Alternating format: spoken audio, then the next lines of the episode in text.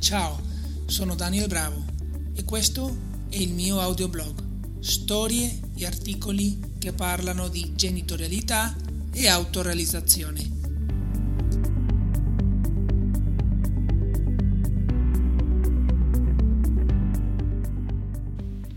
Episodio numero 4. Il viaggio di un padre alla scoperta di se stesso. Ero uno studente di 26 anni e la mia vita è cambiata nel momento in cui ho ricevuto la notizia che mio fratello si sarebbe unito ad un ordine di monaci sconosciuto in un luogo sperduto nel sud dell'India. All'improvviso si è innescato un processo senza precedenti, con un turbinio di domande che mi ha portato a riconoscere la presenza di una forma di sofferenza nascosta dentro di me. Può sembrare un paradosso, ma è stata la cosa migliore che mi sia accaduta nella vita. La prima volta che ho sentito questo concetto fu nelle parole di Rocky Balboa. Senza dolore non si vince. No pain, no gain. Un mantra che è penetrato profondamente nel mio modo di vedere e di relazionarmi con la vita. Sono stato spinto in una dimensione completamente nuova di autoscoperta, prima di allora sconosciuta a me. Senza saperlo, sono diventato un marinaio del dolore l'architetto invisibile del mio pellegrinaggio da Santiago del Cile a Los Angeles, California, da lì a Singapore, dopo per arrivare a Valeggio sul Mincio, dove abito adesso. Durante 14 anni ho viaggiato in India e in Messico, pieno di domande, cercando risposte. Ero ossessionato dal tema del risveglio. All'età di 38 anni, la vita ha martellato piano piano nel mio cervello e inciso nel mio cuore, con la benedizione della paternità, le risposte che mi mancavano e che avevo cercato e parzialmente scoperto negli anni precedenti.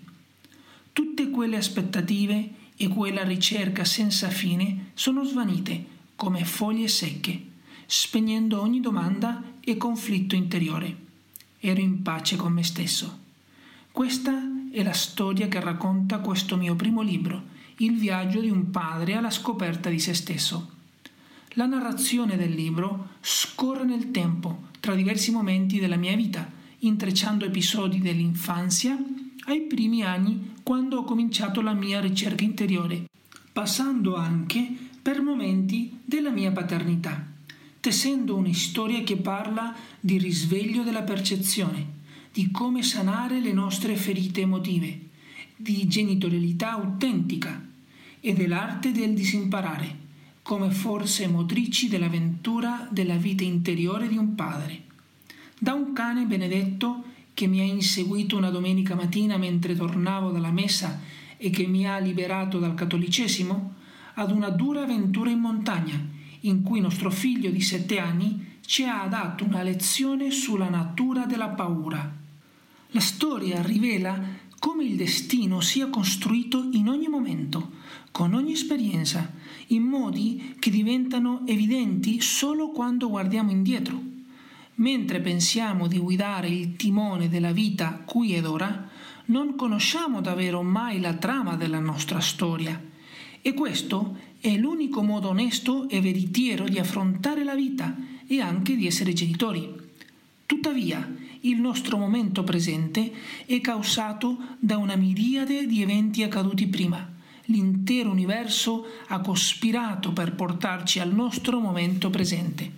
Attraverso il libro e questo percorso condivido un viaggio per genitori interessati all'autoconsapevolezza e per ricercatori spirituali che ancora non trovano quel senso di essere in pace con se stessi. Ma condivido anche una mappa su come andare oltre le ferite emotive, assumendoci la responsabilità di riciclare i nostri problemi personali, invece di riversarli sui nostri figli, poiché loro li faranno propri senza lamentarsi. È un invito a ridefinire il modo in cui ci poniamo di fronte alla vita, ma per farlo dobbiamo riformulare il modo in cui vediamo noi stessi. Possiamo solo percepire le relazioni in base a come ci vediamo. Quando ci immaginiamo come individui indipendenti, separati dal resto, il mondo sembra e si sente come una realtà separata, facendo così precipitare la nostra esistenza in una storia di desideri poco utili e paure infinite, da non finire mai. Una tale esperienza influenza profondamente la nostra genitorialità e la risposta che otteniamo dalla vita attraverso i nostri figli. Dalla voce interna della mia storia all'ascolto dal cuore del lettore, la linea che ci divide si sfuma e scompare. Diventa chiaro che forse non siamo chi pensiamo di essere, ma qualcos'altro. Il giorno in cui il bambino sussurrò amorevolmente a sua madre, perché non impari dalla mia felicità? Ho accettato senza saperlo la sfida di scrivere questo libro. Quel giorno accade 40 anni fa, quando da bambino quelle parole nacquero spontaneamente nel mio cuore. Per ascoltare e vedere profondamente il bambino a cui dovremo insegnare, dobbiamo prima imparare ad ascoltare e guardare noi stessi. A quel punto loro senza pretese, iniziano ad insegnarci e guidarci, aiutandoci a scoprire chi siamo veramente. Ti vedo, figlio mio, perché prima ho guardato me stesso. Episodio numero 4.